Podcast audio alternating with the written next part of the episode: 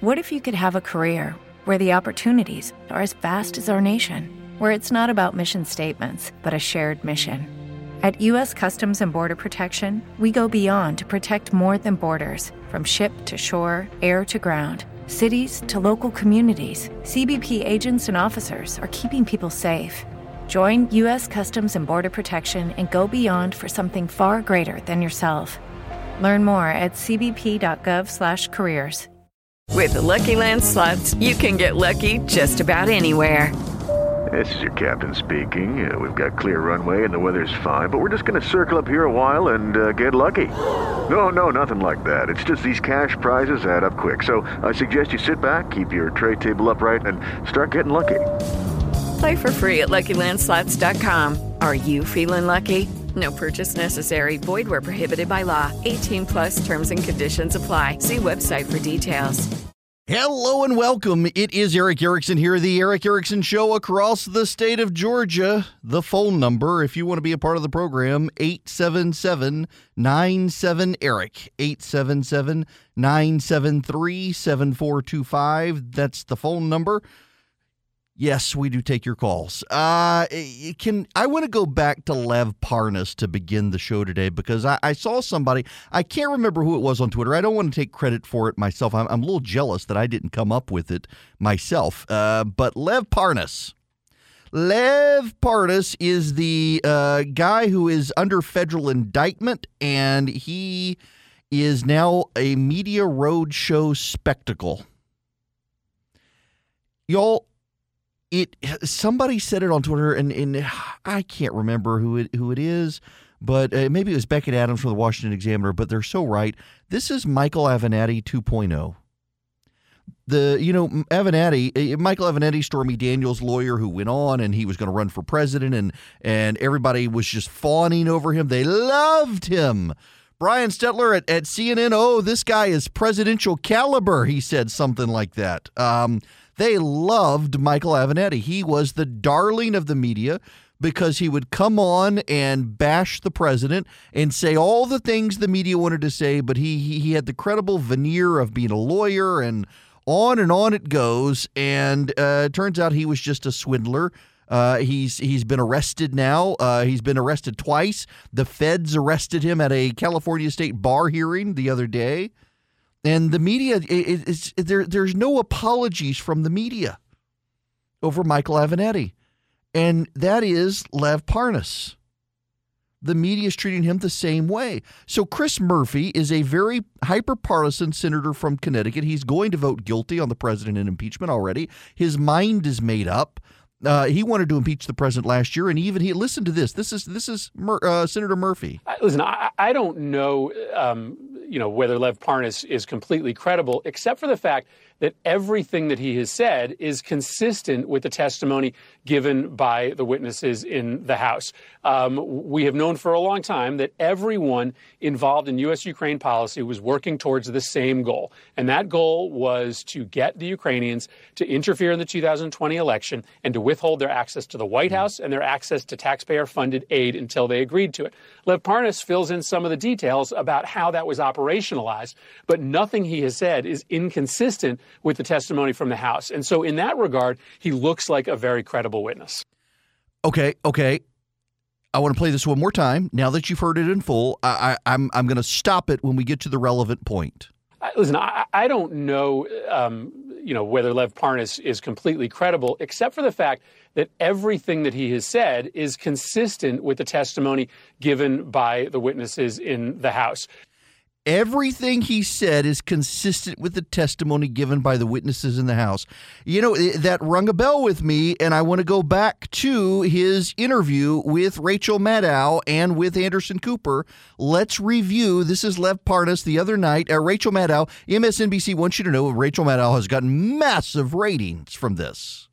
He's a key witness to this is about John Bolton right here. with Zelensky and when he came back and why he left or got fired or however you want to look at that. Let me make sure I understand what you're saying. When Vice President Pence went over there on September 1st, again in President Trump's stead, you believe, or you have reason to believe, that Vice President Pence was tasked at that meeting with getting President Zelensky to announce investigations of Joe Biden specifically. Yes. and to tell him that they wouldn't get their aid until they. I don't know exactly what he was, but it was all. It's, it's all the demand same. the but- Wait, wait, wait, wait, wait. So, so, so first, th- this is what he believes. This is what he knows. And I said Bolton. He meant vice president. Uh, that, that he knew the vice president did this, and now suddenly, uh, when Rachel Maddow d- drills into the specifics, he doesn't actually know. So, uh, uh, the, uh, like I said, the aid itself was something that I think uh, the president decided to do. Uh, what's it called? But it was, I think, a reaction to that there was no uh, announcement being made. he thinks it was a reaction. Notice, notice the language there. This was in the New York Times, and this was covered by the witnesses in public testimony that the president did withhold the money. And the speculation was that it was because of the investigation. And so Parnas goes from knowing the vice president gave eh, gave the instruction to not knowing the vice president gave the instruction to thinking that the vice president gave the instruction to thinking that the reason was because the president wanted the investigation. That part was in the media.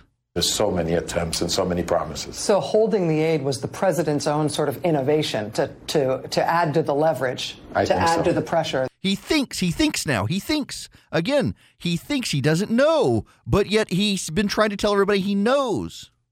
People like you and so. the vice president and Mr. Giuliani Yes. and everybody else involved in this effort was putting on the Ukrainian government. Correct. Correct. When you say that Mr. Bolton um, may have things to say about this, did Mr. Bolton know that Vice President Pence was supposed to secure that agreement from Zelensky that he'd announced these investigations? Uh, notice how Rachel Maddow, the, the guy has just said he didn't actually know about what the vice president was doing. And then Rachel Maddow now essentially presumes that he did and that it was the vice president who was doing it. Major deconstruction here going on with the truth. If we're supposed to get the truth here, this isn't getting the truth.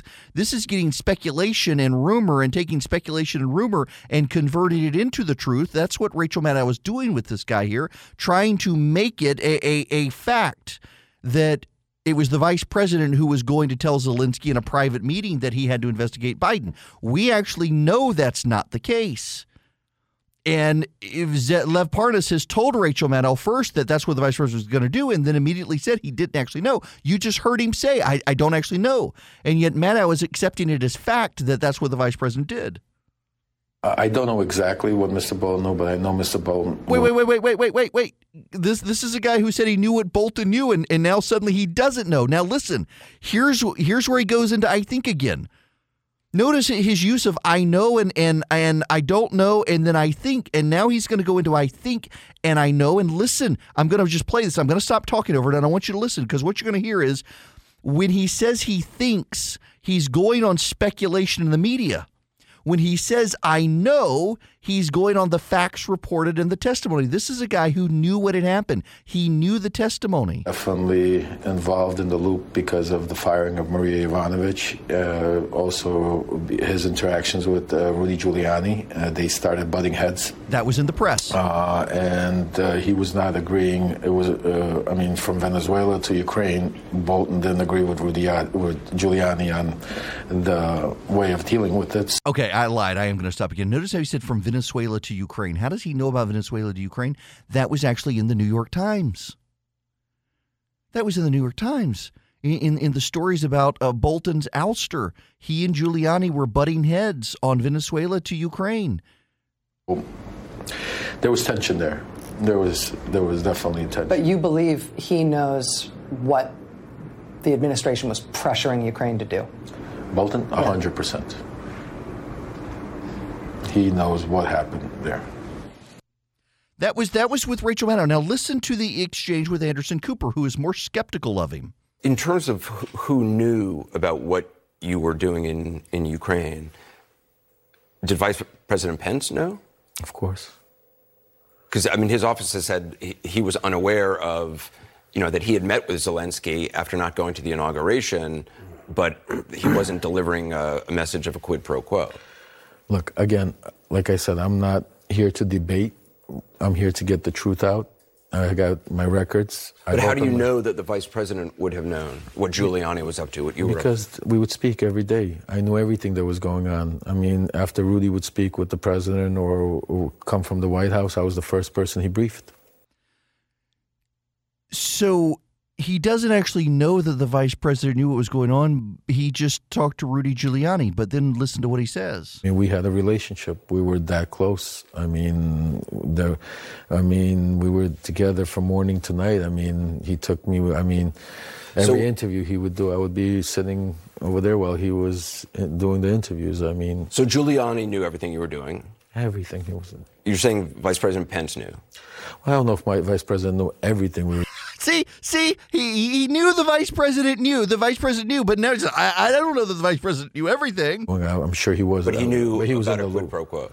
Well, of course, he knew. Everybody knew. There, everybody Everybody that was close to Trump knew the, uh, that this was a thorn in the side and this was a serious situation. So so wait, wait, wait, wait, wait, wait, wait, wait, wait. He just said the vice president knew about the quid pro quo, but now he actually is saying that well, everyone knew it was a thorn in the president's side. Not that they knew about the pr- quid pro quo. He's just he's just shifted his entire understanding. Bolton, Bolton, Mulvaney. Mulvaney, uh, Bolton. I don't think agreed with it. I think uh, there's certain people that agreed with it and didn't agree with it. He, he called it a drug deal, according to Fiona Hill. I think Bolton is a very important witness because I think between me Okay, we, we can stop there. Notice how he then shifts to what he knows, and what he knows is what Fiona Hill and others said in their testimony. This is Michael Avenatti all over again.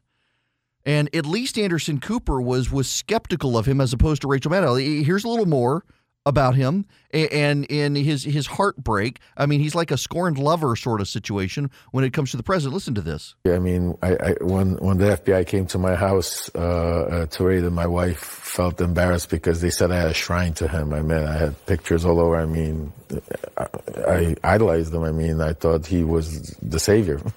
You, you, did you think you were friends? Absolutely. I mean, again, I went from being a top donor, from being at all the events where we would just socialize, to becoming a close friend of Rudy Giuliani's, to eventually becoming his ally and his asset on the ground in Ukraine. The, the pr- So so he has a shrine to the president and pictures, and the FBI is is is all set, or, or were they a shrine to Giuliani? I, I don't know, but I mean, this is a guy. I mean, hell hath no fury like a woman scorned. Hell hath no fury like Lev Parnas scorned. He, he's he knows he doesn't know. He thinks he he reads the press. He tells the media what they want to hear. president has said, when you were arrested, the president of the United States said uh, he didn't know you. I don't know those gentlemen. Now, it's possible I have a picture with them because I have a picture with everybody. I don't know them. The truth is out now, thank God. Yesterday was a big day for us. I thank God every day. I was worried that that day is not going to come. I thought they were going to shut me up, make me look like the scapegoat, and try to blame me for stuff that I wasn't done. But with God's help and a great legal team that I have besides me, we were able to get the information out, and now it's out there. So I welcome him to say that even more. Every time he says that, I'll show him another picture. Uh, he hadn't thus far. Maybe we'll see some more. Y'all, this remember the Avenatti situation.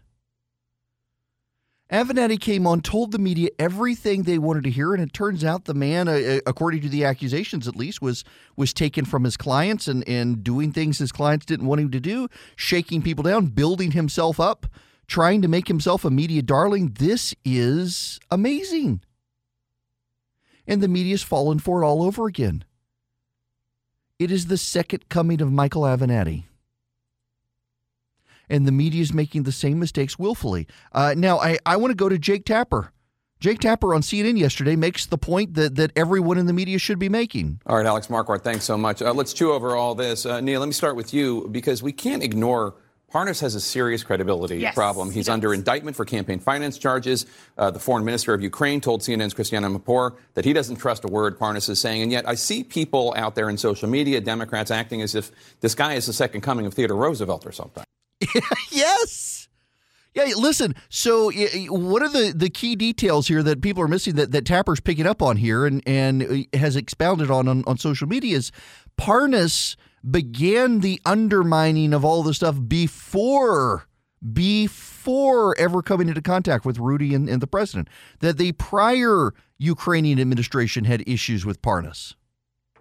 Y'all, the media is willing to be played here. It is Michael Avenatti all over again. They're willing to build up a dishonest person because the dishonest person is in the Orange Man bad camp. They are willing to use him to tear down the president without any skepticism of him, without any skepticism of his claims. And I've just walked you through two separate interviews with two separate reporters where you hear him shifting within sentences from I know to I don't know to I think to speculation. It is stunning that every time he would say I know something, it was either in the press or he then immediately reversed to say he didn't actually know. This man is putting on a show for the media. He's trying to build sympathy within La Resistance. And it's going to come back to bite them just like it did with Michael Avenatti. The phone number here, if you want to be a part of the program, 877 97 Erick, 877 973 7425. I guess you guys need a recipe for the weekend, don't you? I will come up with a recipe to send to you. Uh, I in the next hour is stick around with me because I had an exclusive uh, hour, roughly hour long interview with Governor Kemp shortly after he delivered his State of the State yesterday. I carried the speech live here on the program yesterday, and then uh, rushed down to the state capitol, sneaked in where Speaker Ralston couldn't see me, and uh, got into the governor's office. Had a great time with him. And we will get into some of the points of his speech as well. Uh, but I want to play for you the governor's interview in the next hour. Uh, right now, though, impeachment, yes, it did happen. It is historic, even if we can ridicule the Democrats for doing it. This did happen yesterday afternoon. With you for the trial of the President of the United States. I am now prepared to take the oath. Will you place your left hand on the Bible and raise your right hand? Do you solemnly swear that in all things appertaining to the trial of the impeachment of Donald John Trump, President of the United States, now pending, you will do impartial justice according to the Constitution and the laws, so help you God. I do. God bless you. Thank you very much. That was Chuck Grassley swearing in John Roberts.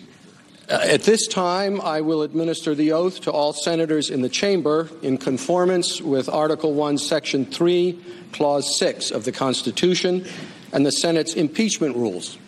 Will all senators now stand or remain standing uh, and raise their right hand?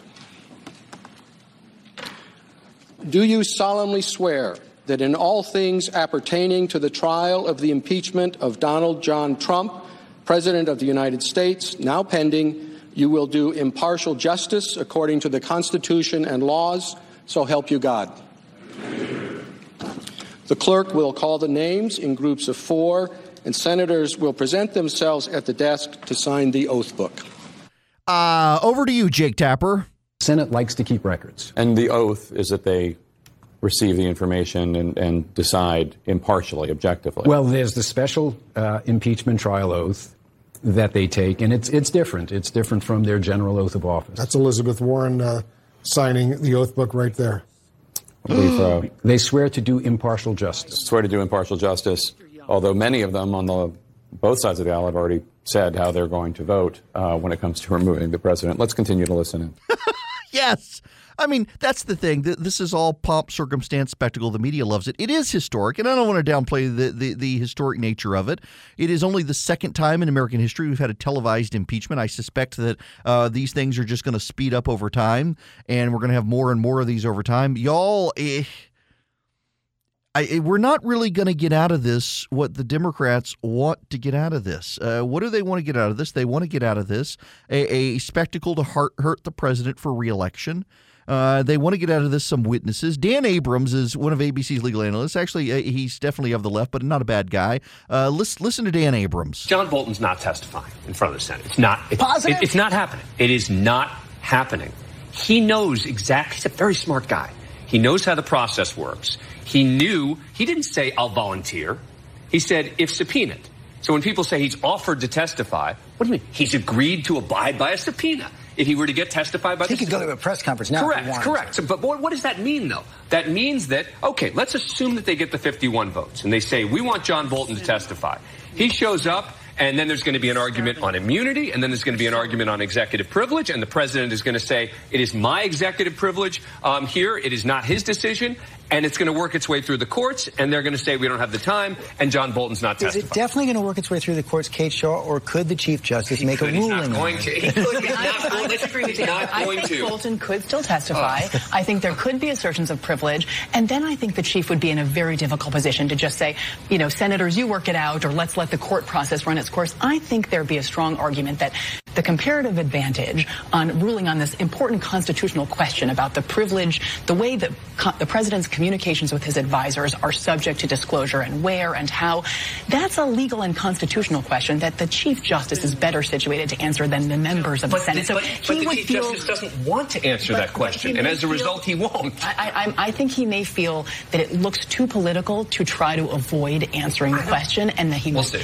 See, see, see, see, see. Uh, that's left wing fan fiction here. Dan Abrams is right. The Chief Justice cannot make these unilateral decisions. There is a Supreme Court of the United States that makes these decisions, and he's going to defer to his colleagues on the court.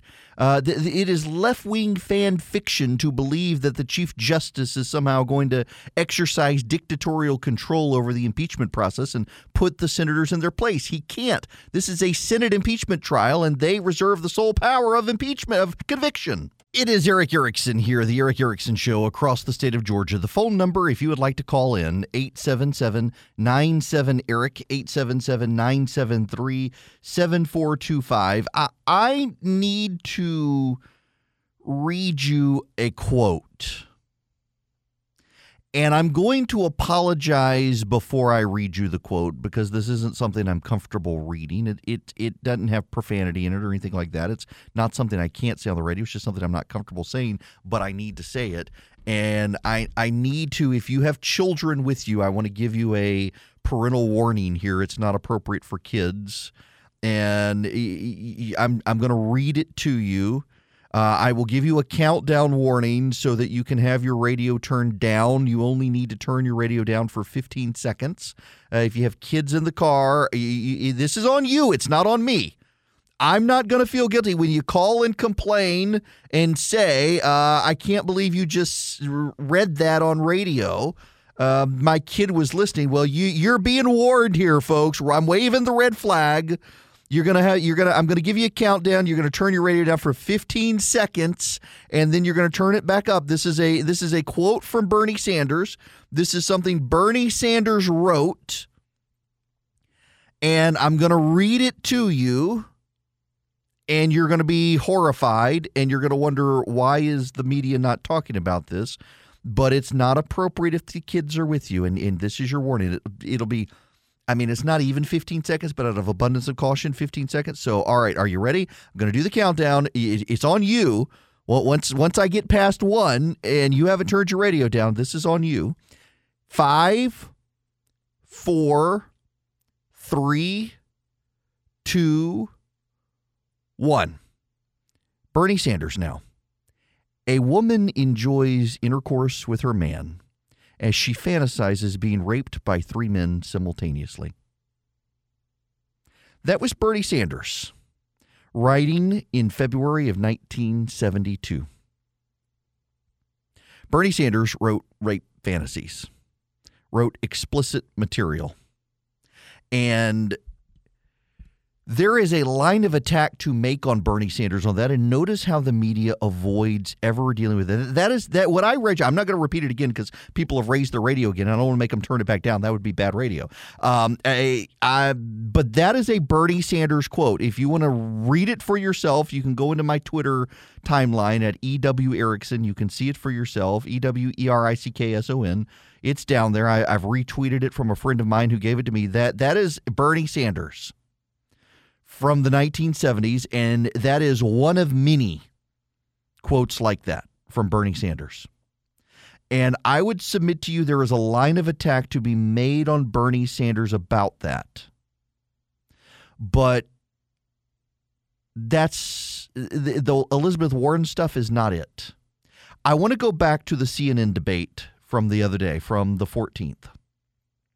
And I want to play you the, the Sanders exchange and then how CNN handles it with Elizabeth Warren. CNN reported yesterday that, and Senator Sanders, Senator Warren confirmed in a statement uh, that in 2018 you told her that you did not believe that a woman could win the election. Why did you say that? Well, as a matter of fact, I didn't say it. Uh, and I don't want to waste a whole lot of time on this because this is what Donald Trump and maybe some of the media want. Uh, anybody knows me knows that it's incomprehensible that I would think that a woman could not be president of the United States. Go to YouTube today. There's a video of, the, of me 30 years ago talking about how a woman could become president of the United States. Oh, and we got some Bernie Sanders writings too. In 2015, I deferred, in fact, to Senator Warren. There was a movement to draft Senator Warren to run for president. And you know what? I said, stayed back. Senator Warren decided not to run, and I did. I did run afterwards. Hillary Clinton won the popular vote by three million votes. How could anybody in a million years not believe that a woman could become president of the United States? And let me be very clear. If any of the women on this stage or any of the men on this stage win the nomination, I hope that's not the case. I hope it's me. but if they do, I will do everything in my power to make sure that they are elected in order to defeat the most dangerous president in the history of our country. So, Senator Sanders, Senator Sanders, I do want to be clear here. You're saying that you never told Senator Warren that a woman could not win the election. That is correct. Now, you're going to hear that little excerpt again there at the end as, as CNN asks, goes to Elizabeth Warren, and listen to how they treat it. In order to defeat the most dangerous president in the history of our country. So, Senator Sanders, Senator Sanders, I do want to be clear here. You're saying that you never told Senator Warren that a woman could not win the election. That is correct. Senator Warren, what did you think when Senator Sanders told you a woman could not win the election? I disagreed. Bernie is my friend, and I am not here to try to fight with Bernie. But look, this question about whether or not a woman can be president has been raised, and it's time for us to attack it head on. Um, and I think the best way to talk about who can win is by looking at people's winning record. So, can a woman beat Donald Trump? Look at the men on this stage. Collectively, they have lost 10 elections. The only people on this stage who have won every single election that they've been in are the women, Amy so and true. me.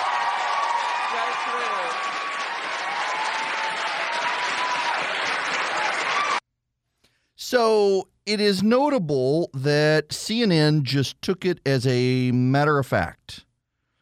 Took it as, hey, um, Elizabeth Warren, when Bernie says this to you, what did you think? Here's the problem. The media loves to loves to tell us Donald Trump is a liar. Loves to tell us what Donald Trump says isn't true. Loves to fact check Donald Trump. Elizabeth Warren is a serial fabulist. Elizabeth Warren routinely makes things up about her life. Remember, she said she was fired for being pregnant, and it turns out the records showed they actually offered her a job back. Remember when she said she was uh, Native American and she did the DNA test, and members of the media came out and said, Oh, she just owned the president. She proved she actually is a Native American. And it was within like four hours, people pointed out, No, um, one 1024th Native American doesn't mean you're a Native American. And, and the, the Cherokee tribe came out and was offended by it. And then he's like, Oh, I guess she screwed this one up. Uh, her bid for the presidency ended today. Uh, the the schizophrenia of the press when it comes to this, but it's always trying to protect Elizabeth Warren, and it's always believing Elizabeth Warren. It's always whatever Elizabeth Warren says is true. And Warren is a serial fabulist. Yet the media loves her and holds her to a completely different standard than Donald Trump. She lies time and time again. And Bernie Sanders, say what you will about him, but he's not really a liar. He's, he's a communist, but he's not a liar. He's a truthful communist. He, he really does want to bring on the revolution. Have you seen the seen the story of the, the Bernie Sanders field rep uh, who said essentially you're either gonna you're either gonna uh, get down with the Sanders Revolution or you're gonna die in the streets. That they're gonna kill you. Um, that we're gonna send people to gulags. That Stalin had gulags and gulags were re-education camps, particularly for rich people. They really weren't bad. Only the CIA told you they were bad, but that's not true. And the Sanders campaign came out and said, "Hey, no, uh, this guy he, he's really a nobody." And then uh, Project Veritas, the geniuses, they, they released the second part of it where the guy talks about how the Sanders Iowa coordinator for the Sanders campaign bailed the field coordinator out of jail for drugs. Got arrested for drugs, and the if he was a nobody, the coordinator for the Iowa campaign would not have bailed him out of jail.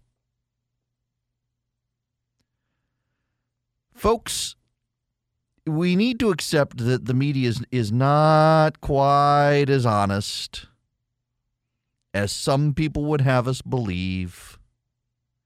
We need to recognize that they're doing everything they can to protect Elizabeth Warren.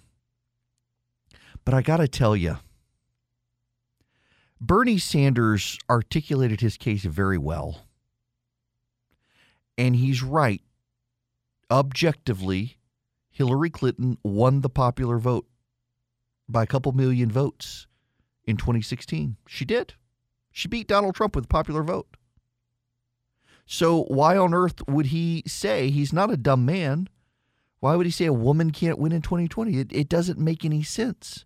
And we we are everyone is certain, and even the media is willing to say that uh, Elizabeth Warren is the one who who is the source for this. She made it up because it was a one-on-one private meeting. Elizabeth Warren now says, in effect, that uh, Bernie Sanders did do this. and the media is covering for her. The, the, they're accepting as, as truth that Bernie Sanders said this. Why don't they go to the rape fantasies? Is it possible that if the American public knew that Bernie Sanders wrote rape fantasies, that they might be put off by him?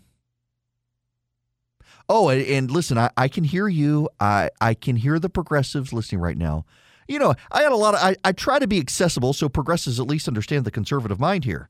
Um, eh, um, I can hear you screaming, but the president was caught on video with the grab him by the you know what. That's true, and the American public has already digested that information, and they still went with him. I get that the American public they they they they don't like it. A majority of them voted against him in 2016, but that's already been there. But he's now not a hypothetical. He's actually president of the United States. He has a record to run on. Uh, not not a not a video with Billy Bush. Um, what's going to happen when this comes out? Because you know, if Bernie Sanders is the nominee, it's going to come out, and I suspect it's going to start coming out now. The reality is, on the Democratic side, privately they're worried about Bernie Sanders. And as much as the media loves Elizabeth Warren, I mean, they they have been trying to make Elizabeth Warren happen for years. I remember in 2016 they were trying to make her happen, and, and she stood aside for Hillary Clinton. But I mean, she was she President Obama appointed her. There were all sorts of celebrity profiles of her. She was taken back that Massachusetts seat that Ted Kennedy had held that Scott Brown won. She was a hero of the left, a darling of the left. The media loved her. She was a truth teller. She was honest. She was taking on the corporations. On and on and on it went. They've been trying to make her happen for years.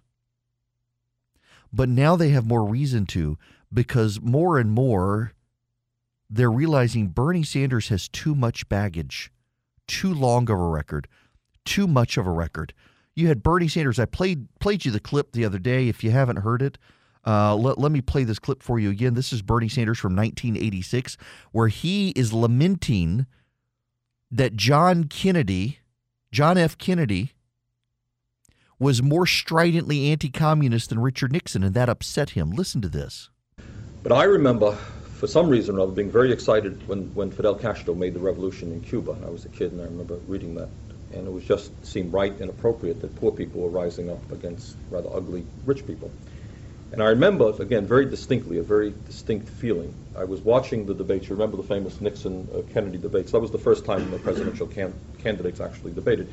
And I was becoming increasingly interested in politics. Didn't know much, but was interested. I remember sitting in the student lounge at our dormitory watching the debate. And at that time, well, we can talk about Cuba now, I was very excited and impressed by the, the Cuban Revolution. And there was Kennedy and Nixon talking about which particular method they should use about uh, destroying the revolution. And I remember the irony as we, we learned the history later on. Kennedy was saying that Nixon was too soft on communism. Let me pick up a point that Rick was making. In Cuba, we should deal firmly with Fidel Castro. And Nixon was playing the role of, hey, you got to be patient. You know, you can't do these things. You got to negotiate. Well, of course, what he was upset about is that secretly they were planning the Bay of Pigs invasion right then. But for security reasons, he come, couldn't come out and say, "We are already planning the destruction of the Cuban Revolution. Don't worry about it." So he he was the liberal, and Kennedy was playing the conservative. And actually, you know, there when you read novels, people say there's a, a sick feeling in your stomach. Usually, I'm sufficiently unemotional not to be sick, but I actually got up from the room and almost left to puke. Because for the first time in my adult life, what I was seeing is the Democrats and the Republicans, both of them, and of course, as Rick points out, Kennedy was the flashing young liberal. And what we were seeing right before our, my eyes, way, way back then, and I didn't know anything about politics, but clearly that there really wasn't a, a whole lot of, of difference between the two. Wow. Wow. That's Bernie Sanders uh, upset that John Kennedy was anti communist.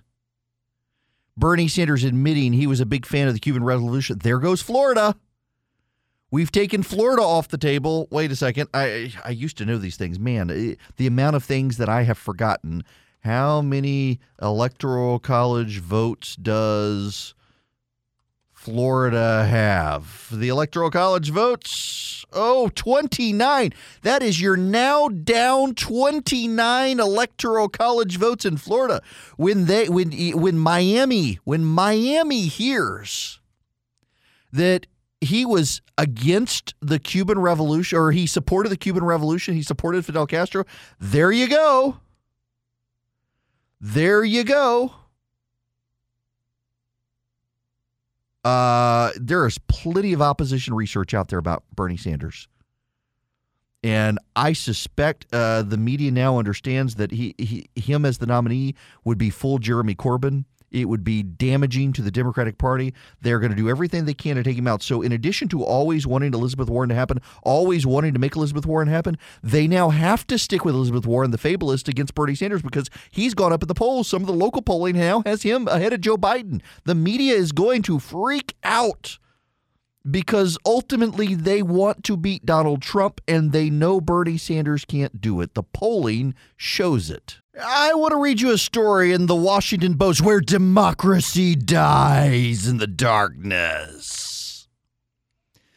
Kimberly Alford says she typically plans big birthday celebrations for her daughter.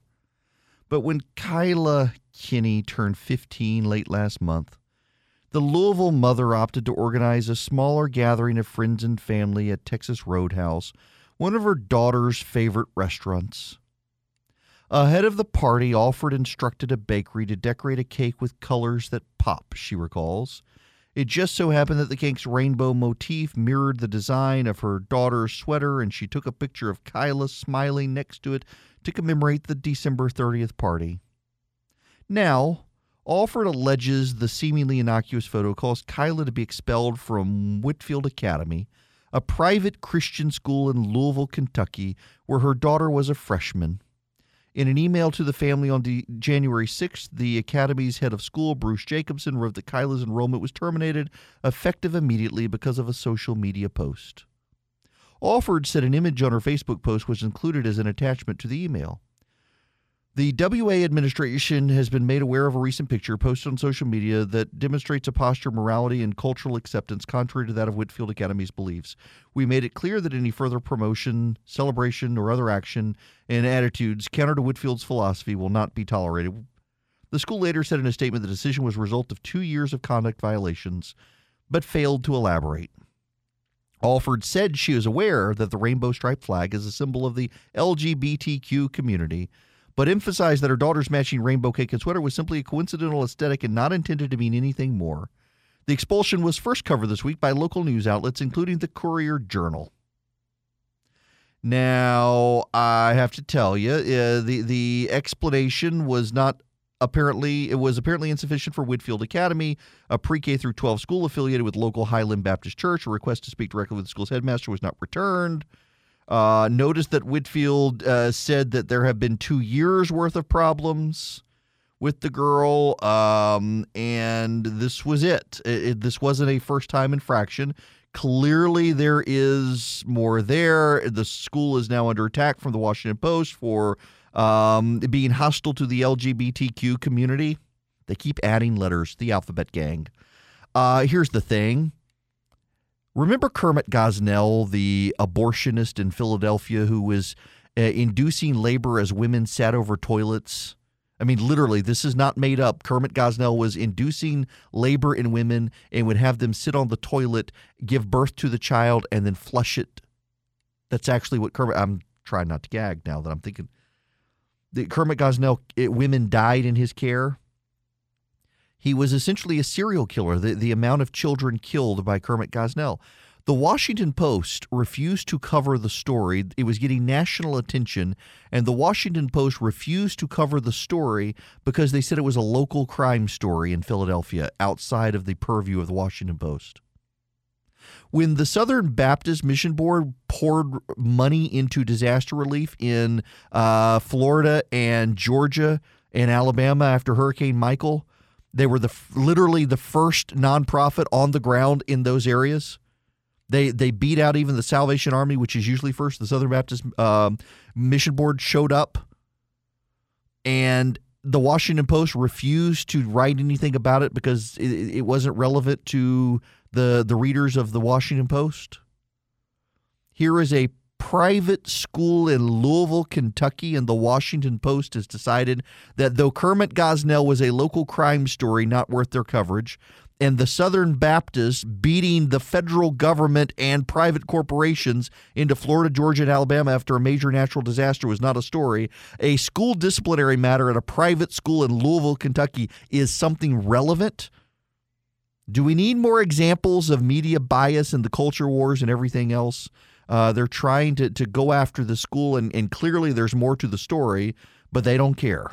Okay, a quick timeout for a new sponsor I'm actually excited about, but it's confession time in the process of me being excited about the sponsor. So, you know, after all the lung stuff I had several years ago, it took me a long time before I was cleared to actually go back and do serious exercise at the gym. And I finally decided to go back to CrossFit about three months ago. Now, I've been paying for the private lessons instead of going to the open hours uh, because I don't want anybody to see my fat behind working out right now uh, as I'm doing burpees and uh, double unders and all the other awful stuff. Uh, but I'm only going three days a week because it's expensive to do the private stuff. I got to have to do something at home because I got a couple days a week where I got to be burning calories when I'm not doing it. And I was really thinking about the Peloton option, but I don't want to pay a ton for Peloton. And it's expensive. Well, I discovered Echelon, and now I'm really actually pleased that Echelon is a sponsor of the show. It's a live and on demand studio classes in your home. You can use your iPad. Uh, you can put them on your fitness bike. You can put them on, uh, they've got them on the Apple TV or, or your TV. You can stream it. You can get them on your iPad. They've even got one of the mirror options where you can do the exercises in the mirror. Join hundreds of thousands of people, myself included now, uh, getting fit with Echelon. You don't have to pay a ton for Peloton. You can get an Echelon bike today for under a $1,000. So go to echelonfit.com slash Eric Learn about their limited time free Apple iPad and complete details of the exclusive offer. Echelon, it's your time. Make the most of it and don't go broke doing it. That's E E E C H E L O N. E C H E L O N fit.com slash Eric. Echelonfit.com slash Eric. Y'all, I'm if I can do it, you can do it. It's great, and we'll get in shape together. Hello and welcome. It is Erick Erickson here, the second hour of the Erick Erickson Show across the state of Georgia, coming to you from, well, my studio in Atlanta today. I'm not in Macon, beamed over to my flagship station, WGAU in Athens, Georgia, and then broadcast out to all the points of Georgia. I tell you, you can go from Chattanooga to Lakeland, Florida now and hear my voice on 75 the whole way down. That really freaks me out. Uh, it should freak you out too. the phone number, if you want to be a part of the program, 877 97 Eric, 877 973 7425. There is some breaking news here at 6 after the hour. The president has announced his impeachment team will include uh, Kenneth Starr. Alan Dershowitz and Robert Ray, the former FBI director. Uh, Dershowitz will present the constitutional argument against removing Trump from office. Uh, this is breaking news. There will be more to come on this. I will keep you posted. Right now, though, I want to move on from impeachment and I want to focus this hour. I waited until this hour. Not all of our stations come on uh, line with the program until this hour, and so I wanted to wait while I had when I had everybody together for this hour because yesterday in the 11 o'clock hour, uh, Governor Brian Kemp gave his State of the State address, and we carried it live here on the program so y'all could hear it. This happens every year, and you know, one of the downsides of not having a uh, syndicated radio program that is Georgia Pacific is, is, is not Georgia Pacific, but Georgia specific is to. is to uh, you, you, you can't cover stuff like that, and, and it's a big deal. And uh, my master plan is for this to to be a national program one day. But right now, I'm Georgia, so I want to focus on Georgia news. And, and so we covered the governor's state of the state live yesterday, so everybody could hear it. And then I rushed over to the state capitol to his office. Uh, we, he has a, a private office and he has a ceremonial office. The pictures you all see are the ceremonial office, and we sat in the ceremonial office and we conducted a radio interview. And I want to play that interview for you now. I've got it divided in segments so it works on radio. I wasn't just going to like pretend that we were live and, and whatnot, um, but I did go over to the office and we conducted the interview there. And this is my interview with Governor Brian Kemp on his State of the State address. Perhaps. There we go. Governor, I played on the show uh, your State of the State address, and I, I, I kind of I've got it pulled up here. And for those of you just tuning in, I've got Governor Kemp. I'm actually in the office with him, uh, having conducted the State of the State address. And a, a, couple of things that I, I, I wanted to get to just up front first. So you kind of going in the order of your speech the, the patients first act you said we crafted georgia centric healthcare solutions to lower healthcare costs reduce insurance premiums. And you still one of the things you want to do, and I know I, I, spoke to the lieutenant governor as well. One of the things he wants to do is more free market reform. I, I, continue to hear stories around the country of doctors who they post their price list and say, if you come in for this, it's it's worth this, or what have you. And we don't know what it's worth until I mean weeks after you've you've got the bill.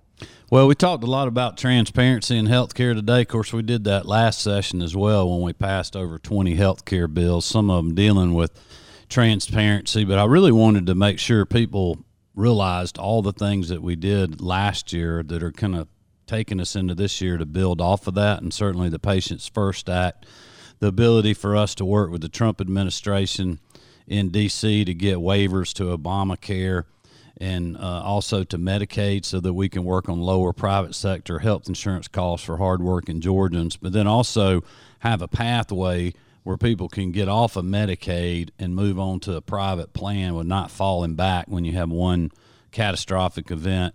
And a catastrophic event, the folks that are in, in that you know situation could be four or five hundred dollars, you know, not four or five thousand.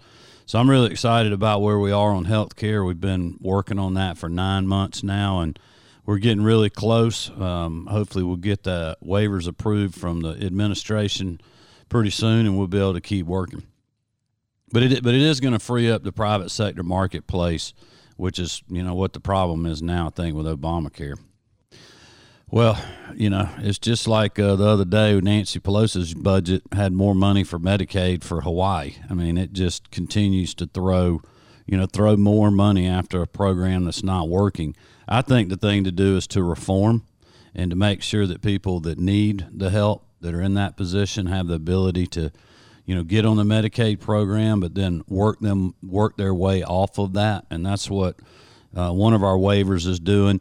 But the Democrats never mentioned the whole private sector side for the people that are working in our state that can't afford private sector health insurance.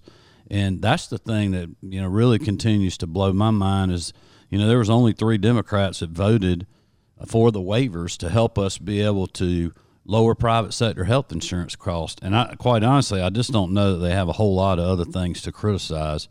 But we just have a different plan. We have a market based plan.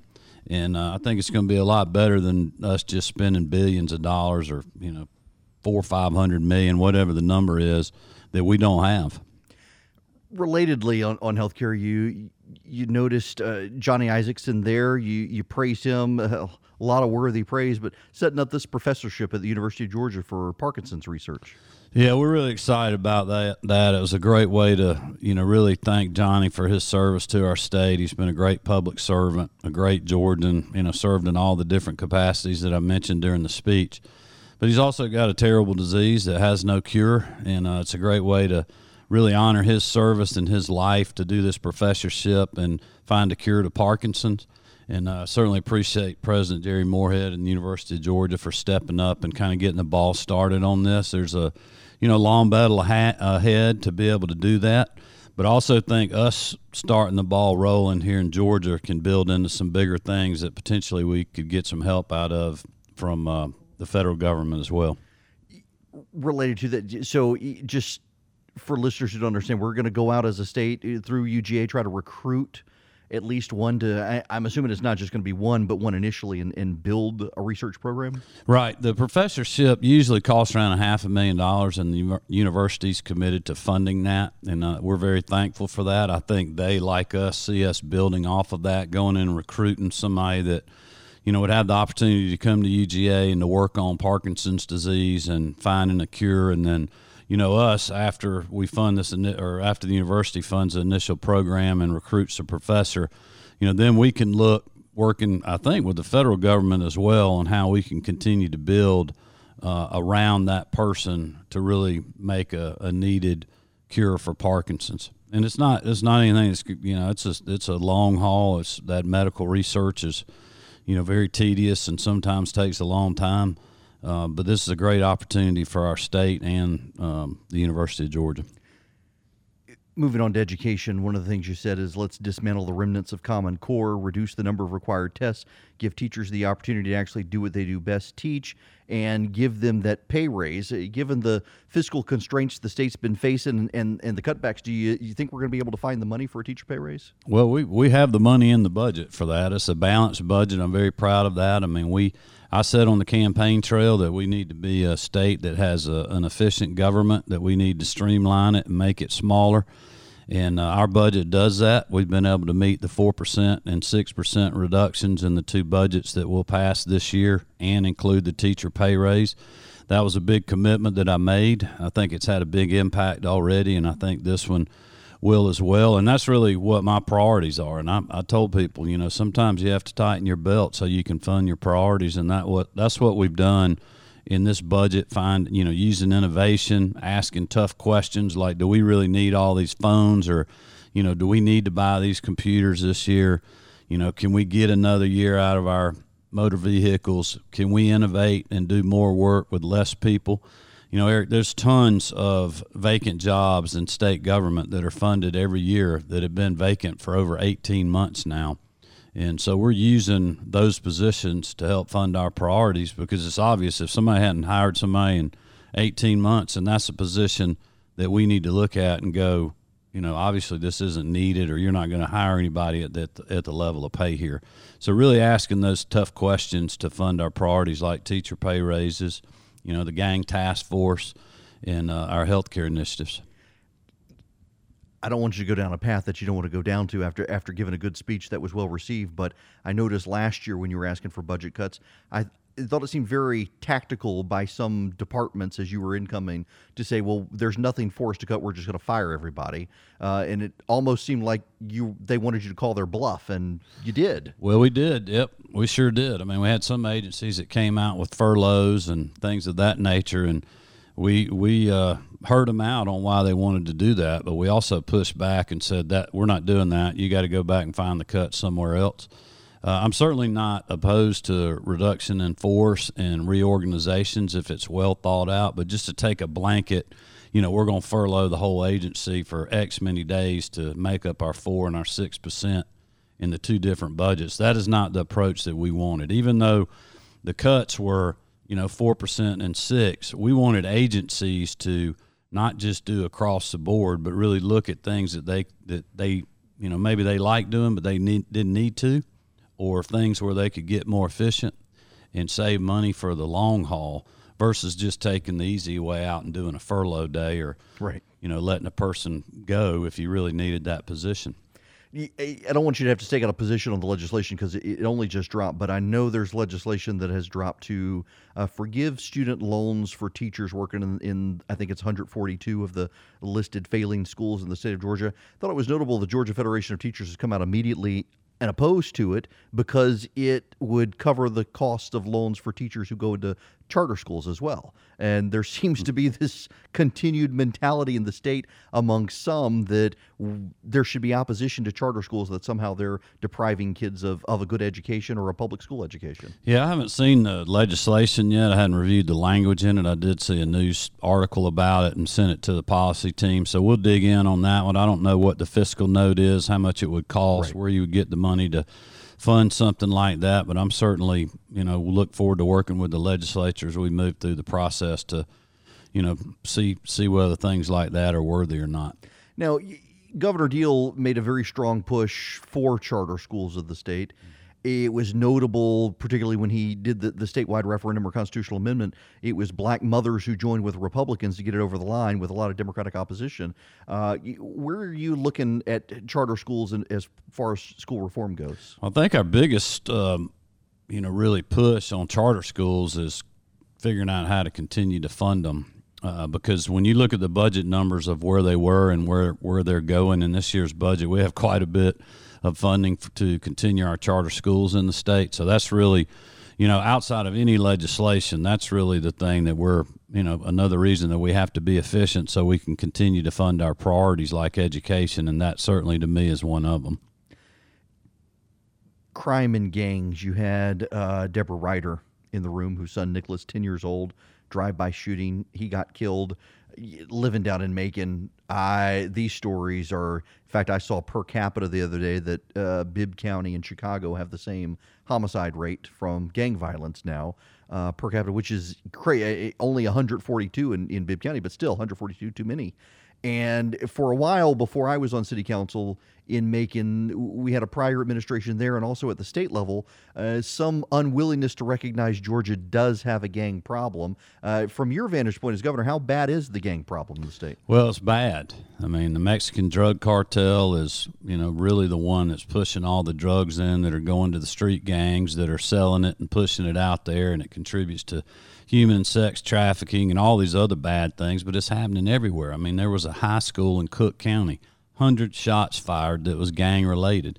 Read the Athens paper this morning. Thirty shots fired at one house in a drive-by shooting, and they haven't tied that to a gang yet. But you know, who goes by a house and fires 30 shots? I mean, it's just unreal what's happening in our state. I wish I could tell your listeners, Erick, everything I knew that was going on right now about gangs, but I just can't. Mhm. But there's going to continue to be more news coming out about different things that we're doing to make a difference, not only as a state with the gang task force, what Vic Reynolds and the GBI are doing, Attorney General Chris Carr, his efforts with us to do that as well.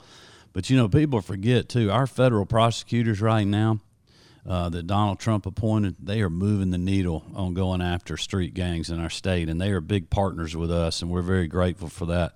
BJay Pak, Bobby Christine, and Charlie Peeler.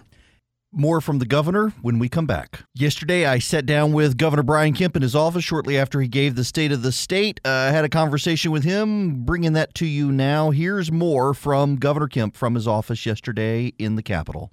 You mentioned human trafficking and, and drugs, and it's interesting now with legalization of marijuana in Florida uh, for medical use and the situation out west it does seem like there's an uptick. I, I mean, you've got prosecutors now in Georgia because of the hemp law saying they're not going to enforce uh, possession of marijuana charges, and it, it, this does seem like it, it's fueling gangs and at least funding gangs in the state by increasing the availability and also the the desire to sell drugs in the state. Well, certainly the you know the really scary part of all that is just you know methamphetamine and you know opioid addiction, heroin, you know, all these other drugs that are out there that are just, you know, get people addicted almost immediately or Mm-hmm. kill them. You know, things laced with fentanyl and and uh, it is it is amazing what's going on. It doesn't matter; it's happening in all parts of our state. It's just some people don't realize it. Mm-hmm. But if you spend as much time on the road as I do, and talk to law enforcement, and you know, talk to the people in the gang task force, and you know, in Chris Carr's office with with Hannah and the other gang task or uh, his folks that are working on this. I mean, it's happening every day, and they're investigating every day and providing resources. So we're moving the needle now. We just have more work to do. And, and part of that's going to be legislatively putting some teeth in the statute to allow the prosecutors to go after these folks a little better. Related to that is the human trafficking issue. I know you and your wife care greatly about it. It's, it's the whole reason I ran for city council down in Macon. Uh, a lot of people think it's a some sort of moral panic. It's not a big deal, and yet the statistics show it, it's not only a big deal, but increasingly it's American victims as opposed to imported victims from abroad. Well, you know, Ivanka Trump was in town this week, and Marty and I were with her and uh, Secretary Azar and some other folks uh, in the administration from from D.C. And we heard six or seven different stories from survivors that have gotten to the point in their rehabilitation where they actually talk. Every story is different. Every story is tragic, but there's a lot of similarities. It's happening at a young age. They're doing things that are, as I said in the speech today, that are unimaginable for us to even comprehend. Um, and basically, are it's it's modern day slavery, and most of them have drug or alcohol problems because that's the only way they can deal with what they're going through at the time. And so I, I'm just proud of First Lady Marty Kemp. I mean, she is on a mission. I, she was watching some TV show the other day. I think it was on Jeffrey Epstein Mhm. and some of what he'd been doing. And I can't repeat on the radio the Right. words that she was saying. And I said, honey, you got to calm down. She goes, well, we got to go after these people. I mean, she is, she is furious about this, and she has learned so much. And uh, I don't know of anybody in the country other than the White House and Ivanka that's doing more to raise awareness. I'm very proud of her efforts, but also the Grace Commission. You know, Speaker Pro Tem Jan Jones and Chris Carr on that. A lot of people that's been in the trenches for years, and we're starting to make a difference. And we're going to continue that this year. We've got some legislation to work on making sure that these women and, or men, whoever it is that's being trafficked, can testify in court without the fear of retaliation and look at tougher statutes to put the Johns away and really go after the people that are profiting from this evil industry. And then we're going to um, continue to work on the, you know, just giving uh, awareness. We're doing training for state employees now that uh, has really resonated with people. It takes 30 minutes. It's on the Department of Administrative Services website, just where all Georgians can know the signs of human trafficking or sex trafficking and be on the lookout. And if they see something, then they can say something and report it to the local authorities. I interviewed uh, one of Ivanka Trump's aides who was with her the other day and noted that Delta has really stepped up uh, on this issue in, in Georgia nationally. I've actually talked to uh, executives at Delta who have told me some of the horror stories that they've dealt with and recognize it and now do play promos on, on certain flights to try to recognize it. Yeah, definitely great corporate leaders like Delta have stepped up. So has UPS. I've talked to uh, David Abney about that as well because their drivers are out everywhere all the time, um, you know, in airports and driving trucks and in neighborhoods. Um, but there's there's a lot of other people now that are really starting to pick that up. I know just since we announced the training, uh, we've had state agencies that have said we are we are making it mandatory for all our employees. That's going to be tens of thousands of people that will get trained, and I think there's going to be other corporate agencies, nonprofits, and others. And Marty's working very hard. She's going to you know Rotary clubs, civic groups, church groups, anybody that'll have her to uh, to talk about the training and raise awareness, and that's really what we need. It is Erick Erickson here. I had a conversation yesterday with Governor Brian Kemp. That's what you're listening to right now. When we come back, the conclusion of the interview, I asked him about Kelly Loeffler, about fetal heartbeat legislation. I even asked him about Jake Fromm leaving the University of Georgia. When we come back, I've got Governor Brian Kemp, the conclusion of his interview, and Kelly Loeffler's got a new ad out. I'll play for you. It is Erick Erickson here across the state of Georgia. The phone number, if you want to join us, 877 97 Eric, 877 973 7425. If you want to join our conservative army of activists where you get emails or text messages as needed to make it easy for you to call your legislator as things uh, move forward in the legislature, and oh, we're going to have to talk about some of that um, after his, the governor talking about adoption reform, and the Speaker of the House already out trying to scuttle some of the adoption reform efforts. Uh, we will get into that. But uh, I did talk to the governor about uh, his State of the State speech yesterday. We went through the the parts of the speech: uh, education, healthcare, gangs, human trafficking, and also adoption reform. I also asked him about Kelly Loeffler and Jake Fromm. I want to bring you now the conclusion of my interview uh, yesterday in the governor's office with Governor Brian Kemp you mentioned, let me just read the line. As a pro life governor, I believe we need to protect the unborn and the born. We have to defend those in the womb and then champion those when they leave the delivery room. Uh, incredibly sad how many children are abandoned in our hospitals, hundreds every year, living, breathing babies discarded, forgotten, innocent, full of potential, now wards of the state. We've talked about this in the past. You were at uh, the Clark's Christmas Kids uh, fundraiser for foster kids. We've got a lot of kids who are wards of the state, and adoption continues domestically and internationally. The, the costs just continue to spiral out of control, taking a lot of people out of the market who could adopt. Well, I got when I got back down to the office right after I finished my speech and shook a few hands, I picked my phone up. One of the first texts I had was from an individual that him and his wife were going through the adoption process right now.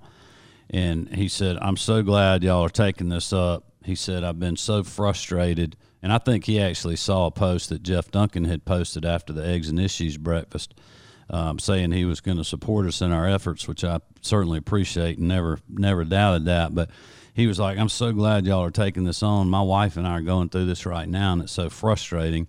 And that's what's happening out there. There was a lot of really good work that got done two years ago, as I mentioned in the speech today, thanking Governor Deal and the legislature. But there's more we can do to, to reduce the costs, reduce the red tape, and make it easier for these kids to get adopted and make it easier on the parents to adopt them.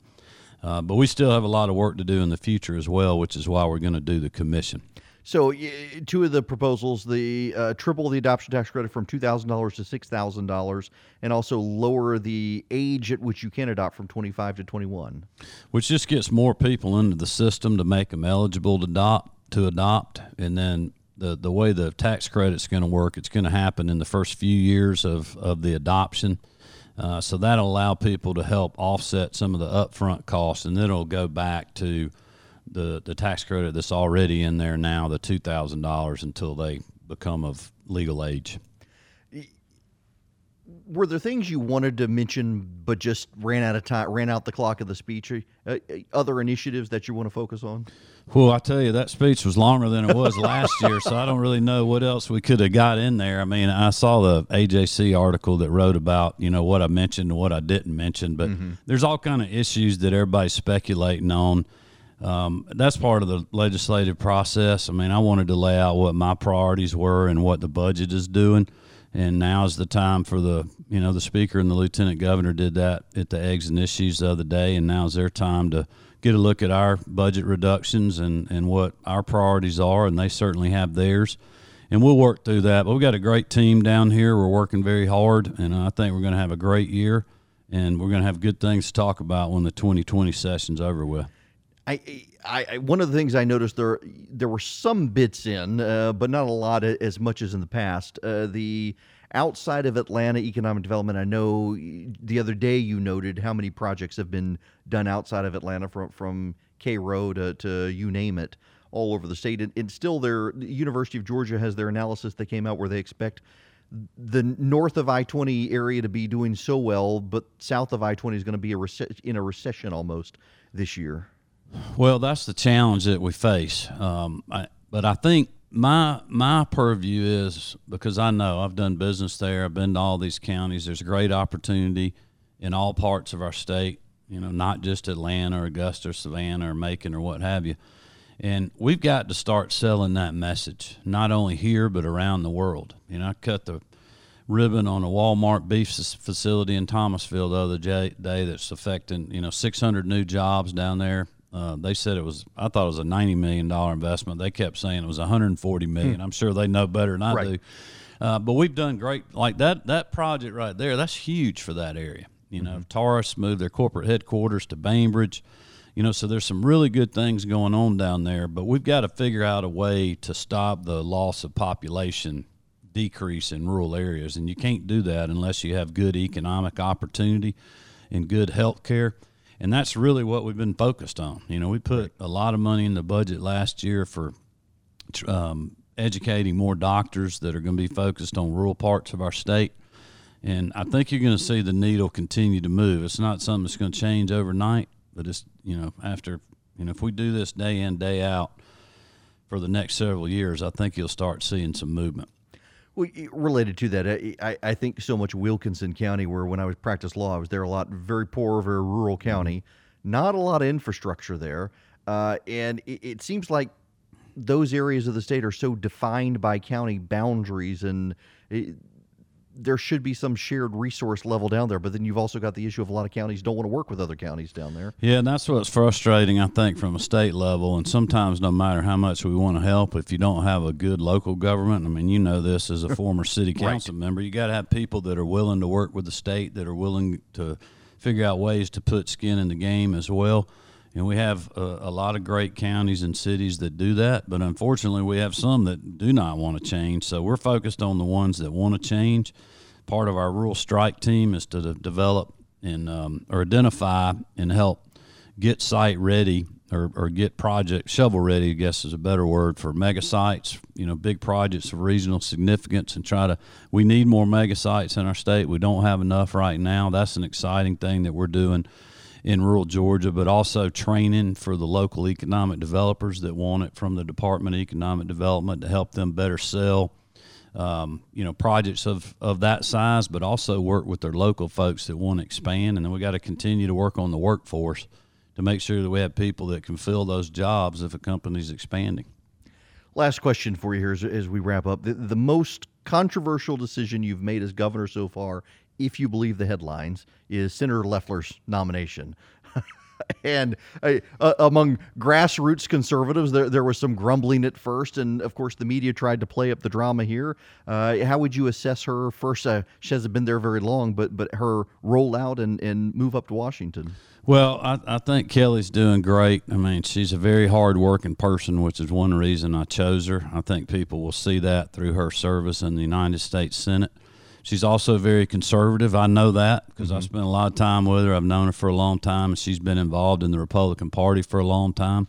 You know, a lot of the folks that were clamoring on social media, they they di- either didn't know or forgot that she chaired the Victory Victory Committee in 2010, mm-hmm. which was the the funding arm of the state Republican Party when Sue Everhart was chairman to help Governor Deal get reelected and help us sweep the ticket uh, in 2010, which I was part of that, you know, when I ran for Secretary of State. So, you know, Kelly's been in, you know, on our side for a very long time. And, and as time goes by, people are going to see more and more that she is very conservative, but she's also very smart and she's a great businesswoman. And she brings, you know, it's like I said when, when we did the, the press conference announcing her, you know, she's like President Trump, an outsider business person, and like Senator David Perdue, an outside business person. And I'm sending them some reinforcements to Washington. And I think that's exactly what you're going to see.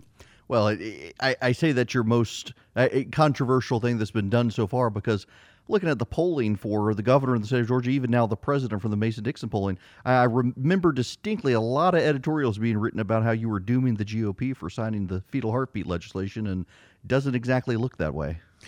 Well, I don't know that Georgians are going to punish anybody that has run for a statewide office on a platform like we did and then just simply goes about doing what they told people they Right. would do. I think that's what's been missing in politics, quite honestly. That's what we're working on this year. You know, we didn't, we passed the heartbeat bill last year. Well, you know, part of my campaign promise was to do adoption reform and foster care reform. So that's what we're working on this year. You know, continue to work on health care, fulfilling the teacher pay raise, which I promised, you know, continuing to work on going after street gangs and drug cartels and having a great economy. and um, you know, I'm I'm not resting on my laurels. I'm working hard. I know you can never let your guard down in these offices. I'm plugging hard, and my staff is as well every single day. What do you think, UGA, Jake Fromm leaving? what What are you thinking about next year's team? Well, I've been looking at legal options to force Jake to come back to the University of Georgia, but I haven't found uh, anything where we could do that yet. I wish him the best. He's a great kid. I know him, and I know his family, and uh, you know he's a great dog, damn good dog, if you will, and he's gonna he's gonna do well in life for sure. But I think you know Kirby was obviously ready for that. They got a great quarterback coming in. I've read some stuff where he's the you know, number three ranked corner, uh, quarterback after Trevor Lawrence and Justin Fields. So that can get us a national championship, I believe. Well, my apologies to the Georgia Tech fans who had to sit through that, but I feel obligated to ask you. All right. Hey, look, I'm excited about what's happening at Georgia Tech too. We need. I told people that the UGA Tech game, we need that rivalry to get better. So I'm pulling for Coach Collins as well. Works for me, Governor Kemp. Thanks very much. Have a great day. Thank you.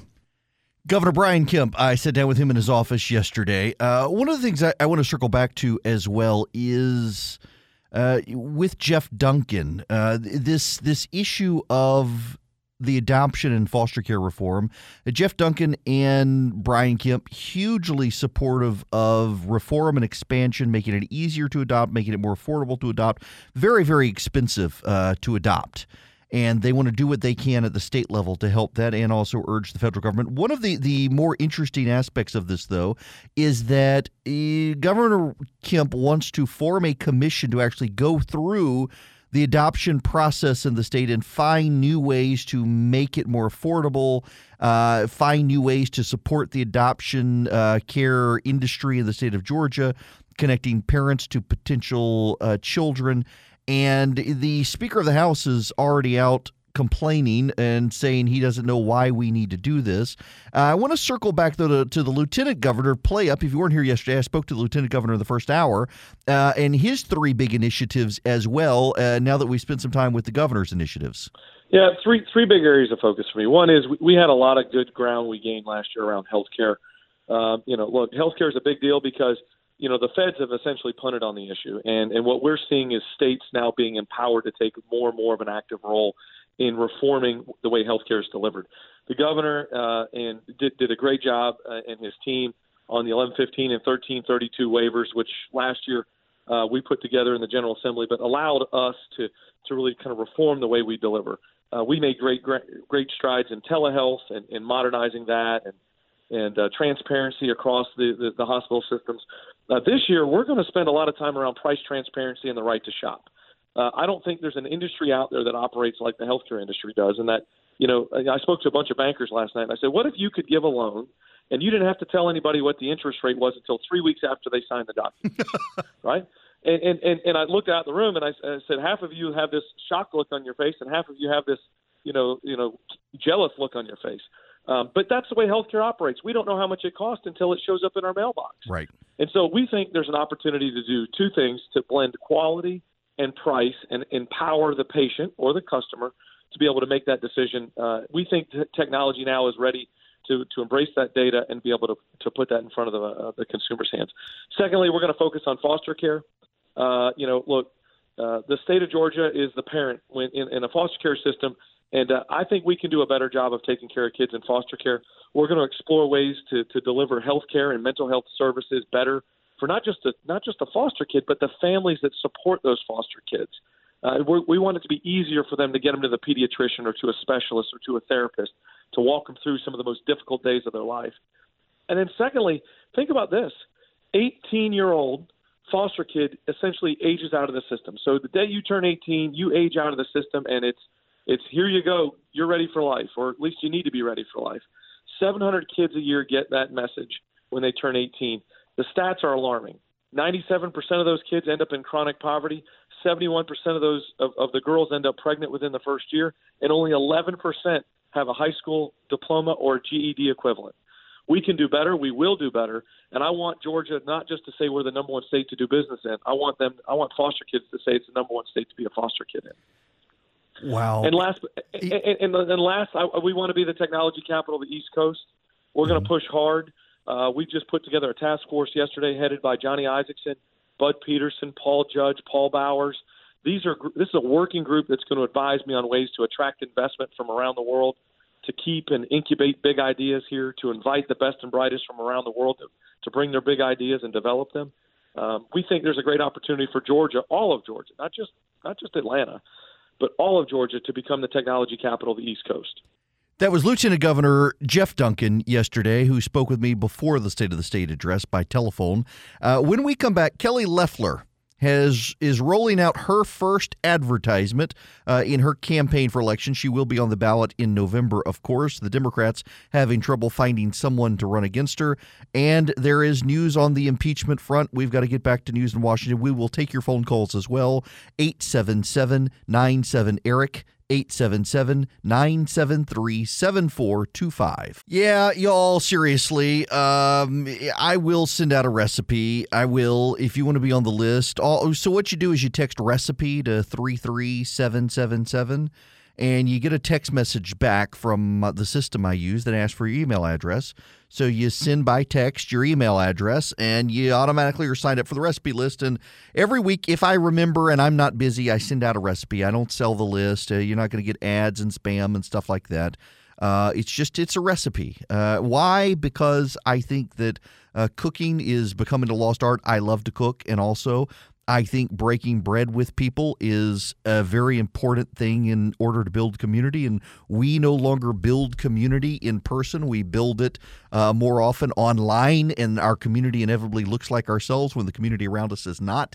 I think it's very important to engage in your local community. Uh, scripture tells us community is important. Uh, relationships, face to face relationships, are important. And cooking is a way to get people in a room together in your messy kitchen and enjoy each other. So text recipe to 33777 if you want that. I will find a recipe to send out today. Uh, Kelly Loeffler has her new ad out. Uh, I asked the governor about her. You you heard what he said, and here is her ad. Gives you a sense of where she's headed to try to shut down any potential threat from the right. My first bill called to end impeachment. Kelly Loeffler. My second bill supported killing the world's deadliest terrorist. Kelly Loeffler, a businesswoman, not a career politician. China is attacking American jobs. Iran is attacking American troops. And Congress only attacks the president. It has to stop. I'm Kelly Loeffler. I approve this message because it's time to get to work. That's Kelly Loeffler's ad, uh, 30 second ad. She's going to be spinning this around the state. You know, uh, interestingly enough, I I went back and I looked at 2018. So the, the the buzz out there is some conservative groups are still urging Doug Collins to get in the race. They want Doug. They think Doug would be the guy. Here, here's the problem. I mean, at, at a fundamental level. Doug Collins uh, would have to raise a lot of money. Uh, for perspective, Brian Kemp total in 2018 raised $22 million to run for governor. Stacey Abrams actually outraised him. Uh, Stacey Abrams raised $25 million. Uh, and I realize that uh, everyone says that she um, did not raise as much. That's not true. She raised $25 million, a lot of it from out of state, most of it from out of state. Brian Kemp raised $22 million, mostly from in state.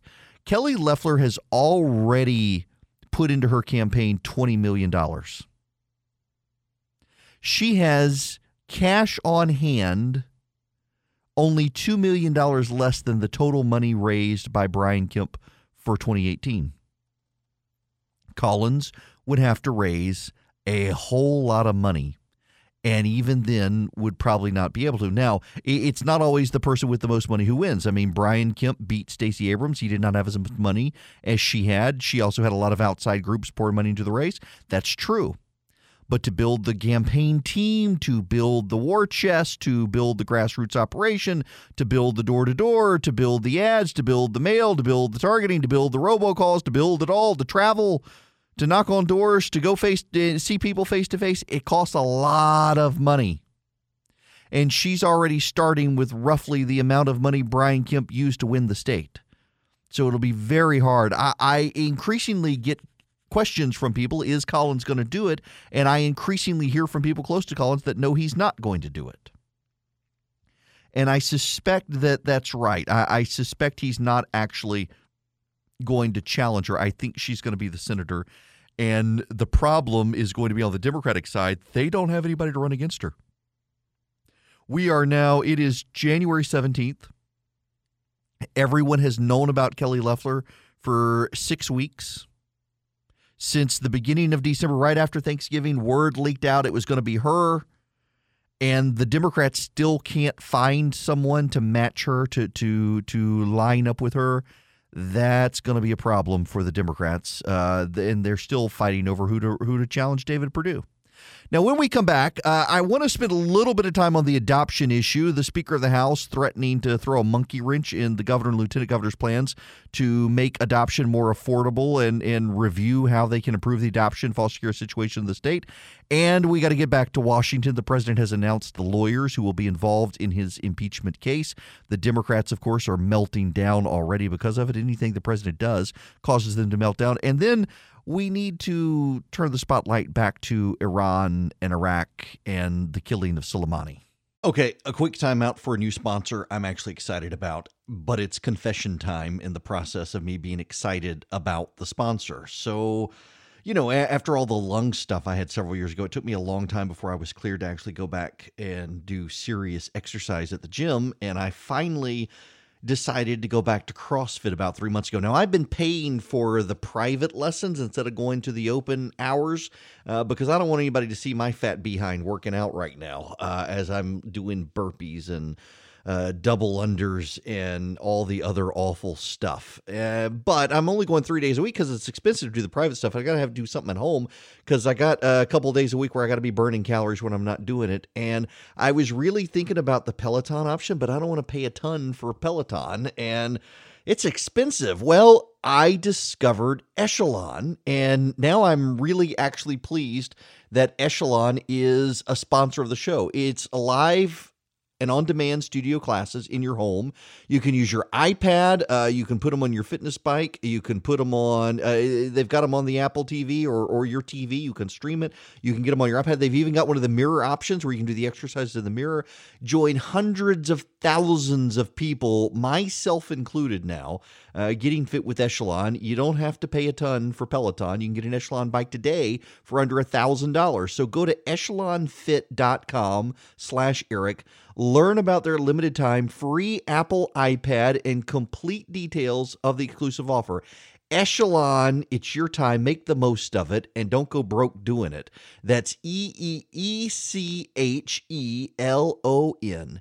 E C H E L O N fit.com slash Eric. Echelonfit.com slash Eric. Y'all, I'm if I can do it, you can do it. It's great, and we'll get in shape together. Hello and welcome. It is Erick Erickson here, the Erick Erickson Show, across the state of Georgia from my flagship WGAU in Athens, Georgia. I say that intentionally because if you're in the Athens area, I, I just got a note. Uh, it appears that at the beginning of Mar- March 4th, at 6:30 p.m., I will be speaking to the college Republicans at the University of Georgia. Uh, so I will be at UGA March 4th. Uh, so if you are listening to me on WGAU or anywhere else, uh, you I'm assuming the college Republicans will say, come on by, but I'll be hanging out with the college Republicans at the University of Georgia on March 4th. Um, so be advised. The phone number, if you would like to be a part of the program today, 877 97 Eric. That's 877 973 7425 is the phone number. And uh, we got to move back to Washington stuff. But before we do, just a quick word on the governor and lieutenant governor's uh, adoption and foster care reforms. Uh, there are three things up front that the governor wants to do. Uh, the first is to lower the age at which you can adopt someone. Right now, the minimum age that you can adopt someone in Georgia is not not the age of the adoptee, but the person who is doing the adopting. You got to be 25. They're lowering it to 21. That's what the governor wants. The, the second thing the governor wants to do is to increase the adoption tax credit in the state of Georgia. Uh, right now, it is $2,000. The governor wants to increase it to $6,000. The third thing the governor wants to do is he wants to establish a commission that can go through the adoption laws of the state and see what can be improved and report back for the special for the uh, legislative session next year in 2021.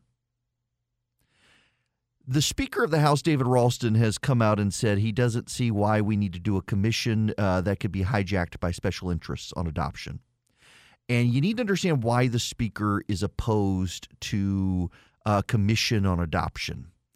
One of the things that happened with some of the adoption updates a couple years ago is some of the Senate, in fact, a majority, uh, well, not quite a majority of the Senate, uh, they wound up scuttling it at the request of Governor Deal.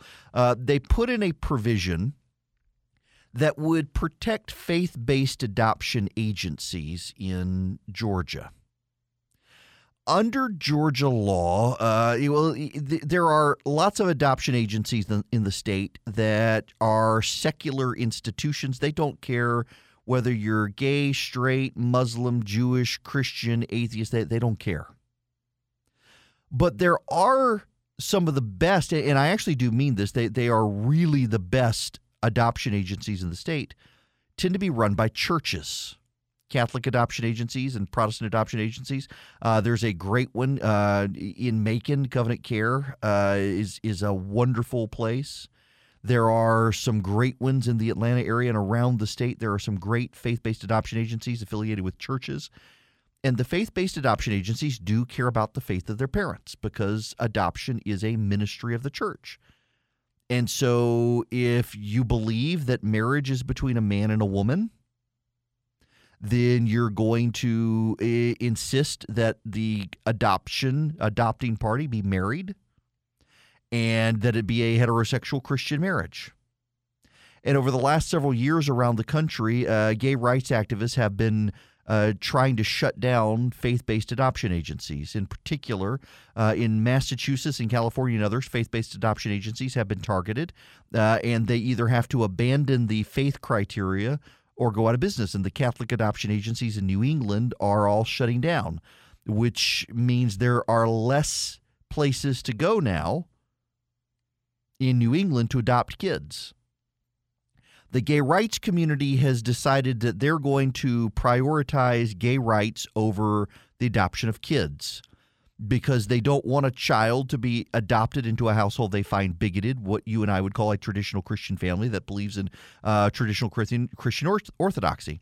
And so they want to shut those down and they want to uh, put them out of business.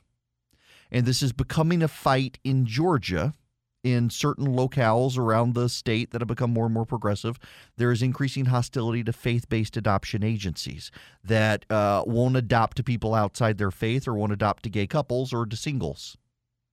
And the argument that I would make is that we need to prioritize every available option to place a child into a good household gay, straight, Muslim, Jew, Christian. And the more adoption agencies we have committed to placing children, the better off the children are. The gay rights activists would say that we are better off prioritizing love, not hate, and tolerance, and we should not be allowing any adoption agency to place a child with a bigoted couple, with a Christian couple, with a Muslim couple, with an Orthodox Jewish couple. Um, because those couples uh, don't affirm the LGBTQ community, and therefore the child will be raised as a bigot. I think that's a bunch of bunch of nonsense. I think that if you've got a faith based adoption agency and they will only adopt Christians, well, let them. You don't have to use them. You, there are plenty of state adoption agencies out there. But when you restrict the pool of adoption agencies to conform to your ideology, uh, you are restricting the availability of children to get out of uh, being wards of the state and into loving families. The Speaker of the House has sided with the LGBTQ community on this. Uh, he doesn't want this fight. Uh, he doesn't want to antagonize Hollywood. He doesn't want to antagonize the left. Uh, and he's okay with shutting down Christian adoption agencies in the state when that fight comes. He's not willing to grant them state protections. Texas, Mississippi, Missouri, Oklahoma, Kansas, Nebraska, they've all passed laws saying that uh, faith based adoption agencies have a place in the state and they can do business with the state even if they discriminate in favor of their faith. The Speaker was instrumental with Nathan Deal in blocking a piece of legislation like that in Georgia several years ago, and he has blocked it ever since. And he's afraid that if a commission were to be set up, that uh, social conservatives would use the commission as a place to advocate for legislation that would protect faith-based adoption agencies and that's the reality of it. He's he he's not actually saying that publicly, but you need to know that's it. And behind the scenes, uh, members of the House are openly saying that the Speaker is siding with the the gay rights community over the faith based adoption community. The Speaker represents Blue Ridge, Georgia, which has the highest per capita number of, of gay couples in the state of Georgia. It's a very gay friendly community. It's a wonderful community, absolutely wonderful up in Blue Ridge. I love going to Blue Ridge. Uh, it also has a, a very large progressive community now and the speaker is plugged into that community. Uh, those people vote for him, and he's protecting their interest, and they're deeply hostile to faith based adoption agencies, according to those I've spoken to in the House of Representatives. So he is willing to scuttle a commission to make adoption more efficient and expeditious and better in the state of Georgia because he's afraid that social conservatives, particularly Christian conservatives, might be able to to get legislation drafted to protect faith-based adoption agencies in the state. Uh, he won't say that publicly, but according to his colleagues in the House, there you have it.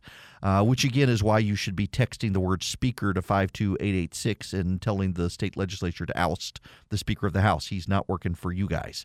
Um, now, uh, we will continue to follow these issues. I want to make you a good activist. I want to be able to help you connect to your member of the state legislature. And the best way to do that is for you to text the word Army Text the word Army to 33777. Text the word Army to 33777. That joins you into my conservative activist army where we fill you in on what's happened in the state legislature and get you the contact information to your member of the state legislature as the adoption fight gears up and opposition grows to uh, daring to have a commission to make adoption easier in the state of Georgia. I'll be able to easily connect you to your member of the state legislature to push them to support this commission. All it is is a commission. Uh, that the speaker is threatened by a commission is is astonishing. But there you have it. That's him. He's a petty little man. Uh, I shouldn't say little, but nonetheless. Now, the phone number here, 877-97-ERIC, 877-973-7425. Do you know what Kabuki Theater is? Let me read you just uh, the, the basic Wikipedia entry. Kabuki is a classical Japanese dance drama Kabuki theater is known for the stylization of its drama and for the elaborate makeup worn by some of the performers. Now, if you don't know the details of what kabuki theater is, uh, kabuki theater, like other traditional forms of drama in Japan, uh, is performed in long, elaborate programs that stretch out the audience's escape from the day-to-day world to a full day of entertainment. The the individual plays could last an entire day. Some are shorter, they're highly sequenced, they are elaborate structures. The costumes are overwhelming. The the the theater, the art of it is more important than the substance of it. Forget the plot. It is the elaborate nature of it. It is the beautiful costumes. It is the makeup. It is the masks. It is the sword play. It is the fighting. It's it's an incredibly structured, beautiful presentation. If you've never been to Kabuki Theater, you need to find it and go to it. It lasts. They've got short ones in this country. In Japan, it can be an all-day affair. And in this country, you can find short-staged kabuki productions. They're incredible. Kabuki theater is also what happens so much in Washington, D.C. What we're seeing with impeachment in Washington, D.C. is Kabuki theater. It is an elaborate presentation complete with costumed impeachment marshals marching across the floor from the House to the Senate as the media talks about it's historic, it's monumental, this is sacred, this is sacramental, this is historic. It involves the Chief Justice of the United States in black robes marching across from the United States Supreme Court into the Senate, accompanied by four senators, two Republican and two Democrat, marching to the floor of the Senate, swearing in the senators and presiding. It involves the procession of the senators coming into the Senate sitting the camera panning away from them so you cannot see the senators any longer, to deny them the ability to participate in the ritual spectacle, and the act of not being able to see them as part of the theater.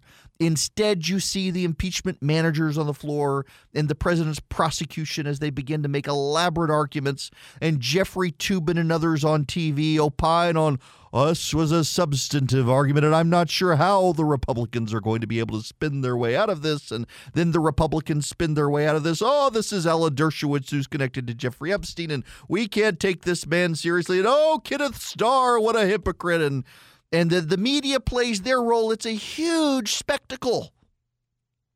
And the spectacle is more important than the substance.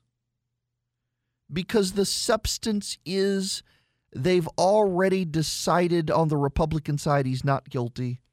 And they've already decided on the Democratic side that he's guilty as sin. Here is Mazie Hirono, the senator from Hawaii, from January. Possibility you'll vote to acquit him. You you could maybe vote to acquit him, is what you're saying, is what I hear you saying. I'm going to vote on the basis of the facts. And the facts are that he committed an impeachable act, and I will vote to convict him. Possibility you'll That that that was from that was Mazie Hirono. We haven't even had the trial begin. Senator Blumenthal says the president's actions deserve the strongest penalty, removal from office.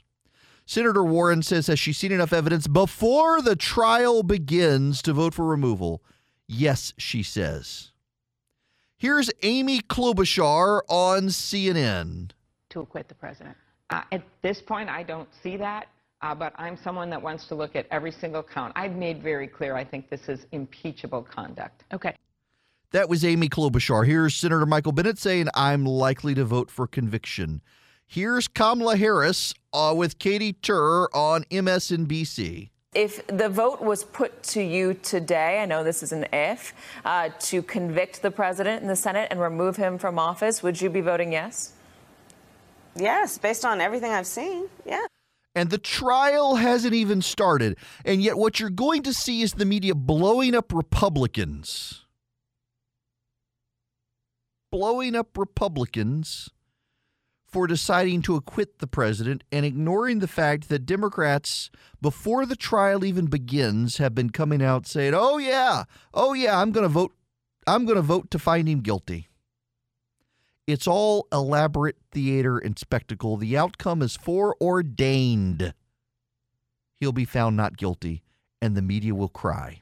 This this gets to my point that I was making about the kabuki theater of it, and, and the media is so critically focused on the Republicans and not the Democrats. MSNBC uh, let Chris Van Hollen come on, senator from Maryland. Uh, listen to him. And uh, you know, we have John Bolton who described what went down what went down as a drug deal. Uh, we had this GAO report that finds that the administration broke the law by withholding aid, and Mick Mulvaney and others are right in the middle of that. Uh, so we need four uh, Republican senators, uh, and I think the pressure will build because if you're not willing to call witnesses and get relevant documents at a trial, you are for fixing and rigging uh, the trial. You're for fixing and rigging the trial. Uh, Chris Van Hollen's mind is already made up. Uh, and you know, here's the other other issue is let's say the Republicans offer no witnesses. Let, let's say they decide that they're not going to offer any witnesses. Well, then there's no evidence. If no evidence has been presented, how do you vote to convict? And yet they're already voting to convict. I mean, it, it's already done. And this this liberal fan fiction that somehow the Chief Justice of the United States of America is going to intervene and, and do this. I mean, again, here's Jake Tapper on, on CNN as they're doing the swearing in ceremony yesterday for the impeachment trial. Senate likes to keep records. And the oath is that they receive the information and, and decide impartially, objectively. Well, there's the special uh, impeachment trial oath that they take, and it's it's different. It's different from their general oath of office. That's Elizabeth Warren uh, signing the oath book right there. We've, uh, they swear to do impartial justice. Swear to do impartial justice, although many of them on the both sides of the aisle have already said how they're going to vote uh, when it comes to removing the president. Let's continue to listen. Yeah, eh, we're, we're going to be impartial. We're going to hear the evidence, and they've already made up their minds. Here's the president on the impeachment trial. Trial starting next week. What's your view on how long it should take? Well, I think it should go very quickly. It's a hoax. It's a hoax. Everybody knows that. It's a it's a complete hoax. The whole thing with Ukraine. So you have a perfect phone call. This is a call. Fortunate, it was actually two phone calls. You people don't report that. There were two calls. They were both perfect calls. In fact, probably among the nicest calls I've ever met made to foreign leaders. Now, so you have these perfect calls, and everybody says it now. Before they knew they were so good, because fortunately they were transcribed, you had other people saying terrible things about the calls. You had a fake whistleblower that wrote a report that bore no relationship to what was said. Everything was false. You have now the Ukrainian president and the foreign minister of Ukraine saying there was nothing done wrong. In fact, they said there was absolutely no pressure whatsoever. Everything was perfect, and they impeach. There's the president. Now, when we come back, as someone, you know, this is uh, one of the problems with Bernie Sanders. You've also got this problem with Joe Biden, although not to the same extent. I mentioned yesterday that all these old sound bites of Bernie Sanders and this deep treasure trove of opposition research on him that's going to start flooding out. Uh, we someone went back into the archives of the Clinton impeachment and found Joe Biden talking about the need for witnesses. I want to play that audio for you when we come back. Right now, though, I want to remind you that this hour is brought to you by Dynamic Money. You heard Chris Burns earlier in the ad. Uh, I could not do this program without uh, sponsors. Uh, we're building advertisers as we reach out across the state of Georgia, but First Liberty of Georgia and, and Dynamic Money, I, I, couldn't have gotten this off the ground with them. And, and this is my time to tell you Dynamic Money, Chris Burns, he actually is my personal financial guy with my wife and me. Um, it, it's consumer finance stuff. It's not, I mean, he does our, manages our retirement funds and 401k, but really it was, I needed someone to teach us how to budget and teach my kids how to budget, and that's where Chris and his team at Dynamic Money shine. In addition to managing my retirement 401k, if you need somebody to teach you budgeting, to to get you on a fiscal plan, to give you some peace of mind and help you with retirement, go to dynamicmoney.com. Talk to Chris's team. They're good people. They're not commissions based. They only give you sound advice. I'm I'm not even going to play you the audio because it's so stupid. Uh, it really is. Uh, Manu Raju is a reporter for CNN. He used to be at Politico.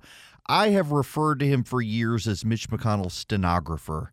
Uh, dude would write whatever McConnell told him, just as as gospel truth. Uh, I, he he's a fine reporter, but you know he, he's one of those reporters who he wants access to leadership to get stories, and so whatever they tell him, he runs with and doesn't question, and they all know it.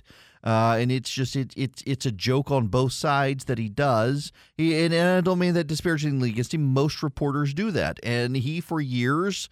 Uh, as a conservative who was deeply critical of stuff behind the scenes with McConnell and knew what was happening behind the scenes, I would read Manu Raju and I could say uh, for sure, uh, yep, this is this is the McConnell team. Uh, it's their talking points. Well, Martha McSally, uh, she is the Arizona senator who was appointed to John McCain's seat. And as Manu Raju went up to her to ask her about witnesses, which is perfectly within his right to do, she said she wasn't going to talk to him. He's a liberal hack. Holy Lord, you would have thought that she gunned him down in the street given the press reaction. They are still today talking about it. They are outraged about it. She herself got an interview on Fox News. The media is condemning Fox News for giving her uh, time to go on and talk about Manu Raju. The, the, the, the whole thing is silly. I mean, the, the, the whole thing. Uh, listen, so here she is on. Uh, well, no, I'm not going to play that because that that's just too long. Um, she she went on Fox. She said that he's a liberal hack. She registered the domain liberal hack uh, to play it up to amplify it. The media is all about it. the media is in high dungeons about it. They're just so upset. You know, here's the reality on Martha McSally. She could lose her election in Arizona because the Republican base doesn't like her and liberals in Arizona don't trust her. And she's a terrible candidate. When November rolls around, though, no one is going to go into the polling booth and say, "Oh, uh, Manu Raju said something bad about a CNN reporter. I'm not going to vote for her." Uh, That that has absolutely nothing to do with it. No one is going to vote against her or for her because she attacked a CNN reporter. Although the way the media is dragging the story out, people might actually begin to vote for her because she got under their skin. She's not a good politician. She's a terrible campaigner. She ran a terrible campaign. She should have been able to beat Kyrsten Sinema, who, by the way, has turned out to be a, a good Democratic senator to the extent there are some. And uh, McSally is probably going to lose. It will have nothing to do with this incident. It will have to do with whether or not the voters of Arizona trust her, particularly the Republican base, whether or not they turn out to support her. But it, the amount of time in this country now that the media in the United States decides to make itself the story is absurd. The antics of Jim Acosta. I listen. I, I've I've known Jim Acosta. I worked at CNN. I've thought highly of the guy, but these last couple of years, I've just been shaking my head at him. Man, the guy wants to be the story. He doesn't want to report the story. He wants to be the story. For all the people who ridicule conservatives saying all they want to do is own the left, you got a lot of reporters, including Acosta, who believe his job is to own the president, own, own the right, get under their skin, make himself part of the story. It's just it's silly to see the spectacle and it is silly to see the media drag out the story and be as outraged as they are over the story.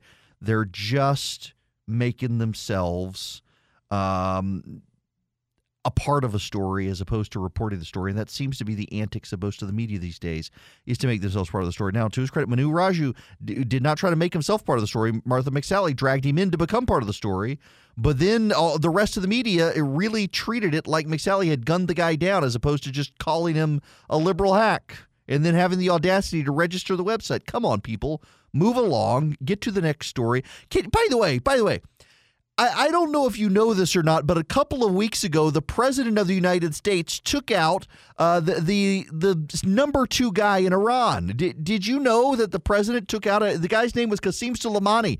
The president had him killed two weeks ago. Did you know that? Did you know that just a couple of months ago, this young lady from Sweden took a yacht that belonged to a prince and sailed to the United States to rally the world against climate change? Did you, did you know that the Brazilian rainforest was on fire a few months ago? Did, did you know that uh, less than a year ago, the president of the United States had a summit in Singapore with North Korea? Did, did you know these things? My, how quickly the timeline moves and we've moved on. Did you know that the Washington Post, about a month and a half ago, wasn't even that long ago, produced a treasure trove of documents obtained from the Pentagon under the Freedom of Information Act that showed that the military for the last decade has been lying about our strategy in Afghanistan and private re, privately admitted it wasn't working in a in a think tank internal think tank within the Pentagon. Uh, they could not come up with a rationale for staying, other than the budget, other than the money. My friends, I got to tell you, the media in the United States has. Have you ever seen? Have you ever seen um, Doug the dog in the movie Up? You know the movie Up, but you know my son, my 11 year old, came to me the other day. Gunner, uh, he yes, I, I'm I'm Swedish. Erick Erickson, my son is Gunner. Yep, Gunnar, as the rest of my family calls him, Gunnar. Um, my my uncle Leif, yes, my, my uncle is Leif Erickson. Yes, it is. Uh, but my, my uncle Leif calls him Gunnar. Uh, Gunnar came to me and said, "Dad, I was able to watch the whole movie Up." Even the sad part of the beginning, and I cried. And I watched it anyway. I, I was rather proud of him. But in yes, I'm doing I'm doing my Doug the dog impression right now. But so Doug the dog in the movie Up is a dog that has a a, a device around his neck on, on his collar, and so his his antics can be translated into English. And so the, the old man and the little boy, they land in, in this place, and Doug the dog comes running up to him and, hello, hello, human. My name is Doug Squirrel. And he would turn and be distracted. The media is Doug the dog Squirrel, turning every which way, completely distracted from everything that the media should be focusing on. We have story after story after story after story after story. And you know, just when I, I knew that people would move on from the, the Australian wildfires when it came out that most of them were overwhelmingly set by arson, after the media had built it up as this climate change thing, that the the the the forests of, of Australia were spontaneously combusting because it was so hot because of climate change. Nope, turns out over 200 people arrested for arson. They move on. Squirrel! Move on to something else. And impeachment's going to be forgotten in three weeks. We're going to move on from the impeachment of the President of the United States to something else in three weeks. We don't even know what it is yet. We can't predict the future. That's one of the messages my buddy Chris Burns says is is you can't predict the future. Don't don't plan your retirement trying to guess the market. Just just plan your retirement. Uh, try to be stable. Um, we're not, we're going to we're going to be a um, have a situation where we we we're going to move on. Everybody's going to forget it. One of the things that we shouldn't forget, though, is Afghanistan. We're going to be in a situation in another year where we're still going to be in Afghanistan. And for over a decade now, no one's really known why we're in Afghanistan anymore. My kids have a teacher in their school. He is being called up for another tour to Afghanistan. He's one of the more popular teachers. He's got a number of kids, his wife, his students, his friends, his other family, and he, he's leaving them to go to Afghanistan for what? Uh, even a decade ago, even 10 years removed from 9 11, I could have told you why we were still in Afghanistan. Because we hadn't successfully eliminated the Taliban and we were still propping up the government in Afghanistan that needed to stand up on its own to take out the Taliban. We needed to be there for them, for that government, to help them be stable. But in the last decade, corruption has become systematic, systemic, endemic. Um, we, as a nation, no longer need to be there. We, as a nation, have no reason to be there now. We're there because of inertia at this point. There's no justification. And yet the news cycle moves so quickly, we've all forgotten. We've all forgotten we're still there. But none of us can explain why we're there. Even the Pentagon can no longer explain it. There is no rationale for us being there. But we're fixated on impeachment right now. In three weeks, four weeks, we'll be moved on to something else. There'll be something major, something significant. There'll be a world event, and we'll have all forgotten that the president had been impeached. We'll have all forgotten about Martha McSally. We'll move on, but our soldiers will still be in Afghanistan. They are hostage to our inability to pay attention to stories. And that's something we should consider. Some of you are going to be aggravated with me for this, um, but I want to not because I'm in the cult, although I totally am. Um, I have I, so I'm in in a radio. Normally, I I broad, I've got a studio in my house, uh, but I'm actually in Atlanta today, uh, and I've got next to me I have my iPhone. Next to it is my iPad. Next to it is my MacBook Pro, and on my wrist is my Apple Watch. I am in the cult, and I make no bones about it but I've been deeply critical of Apple in the in the last year or two for a lot of decisions they've made uh, with Apple News. It sucks. Uh, Apple TV Plus isn't great. Um, I, I, found some of the shows enjoyable, but it, it's I, I I don't know what to make of this company right now. But one of the things that I I continue to applaud Apple and now Facebook on is privacy. The federal government is insisting that Apple and Facebook put back doors onto uh, WhatsApp for Facebook and your iPhone for Apple. I, I don't know if you know this or not, but if you've got a if you're using iMessages on Apple, the the chat app, and you have blue bubbles in the texts, that is a very secure way to send a text message. It is encrypted end to end, meaning that uh, the federal government cannot intercept the message along the way and figure out what it is. It's highly secure. Uh, it is actually more secure if you need to send someone a um, a credit card number, for example. It's more secure to send it by text message by by iMessage on Apple's app from iPhone to Apple from Apple device to Apple device than it is to actually do it over the telephone by voice or to do it by text message. Never do it by text message. If you're on an iPhone and you're getting a green bubble, it means you're using text message, which is highly unsecure. And Apple refuses to put a back door into the devices. Essentially, the federal government wants Apple to provide a way for the federal government, for example, the terrorist in uh, Florida who shot up the airbase there has an iPhone, and the federal government wants Apple to give it access. Well, the federal government has has found ways to break into iPhones, but has decided to make this a big spectacle to make Apple put a backdoor into its software. And, and they're not alone. European governments want it as well. The Australian government wants it as well.